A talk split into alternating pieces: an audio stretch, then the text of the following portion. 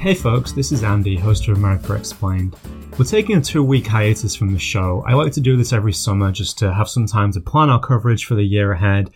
Rather than putting up something from the archive, though, I wanted to record a quick message just to say a big thank you to all listeners of America Explained. Our growth over the last couple of months has really blown me away. We have nearly double the number of listeners now that we had a year ago, and that's thanks to you.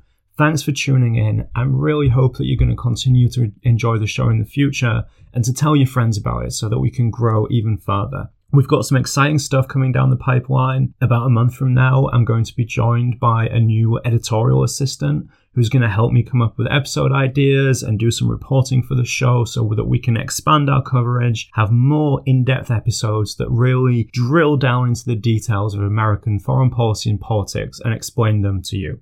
As part of this, I'd also like to ask you if you have any particular topics that you'd like us to cover on America Explained.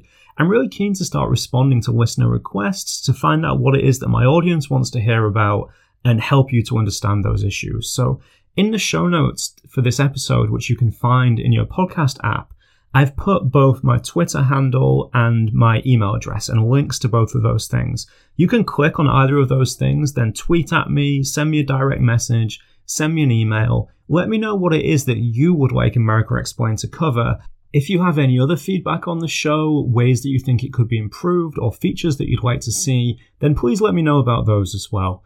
I'm looking forward to a really exciting year on America Explained, and I'm looking forward to having you along with me. I'll talk to you in two weeks, and until then, enjoy the last few days of the summer.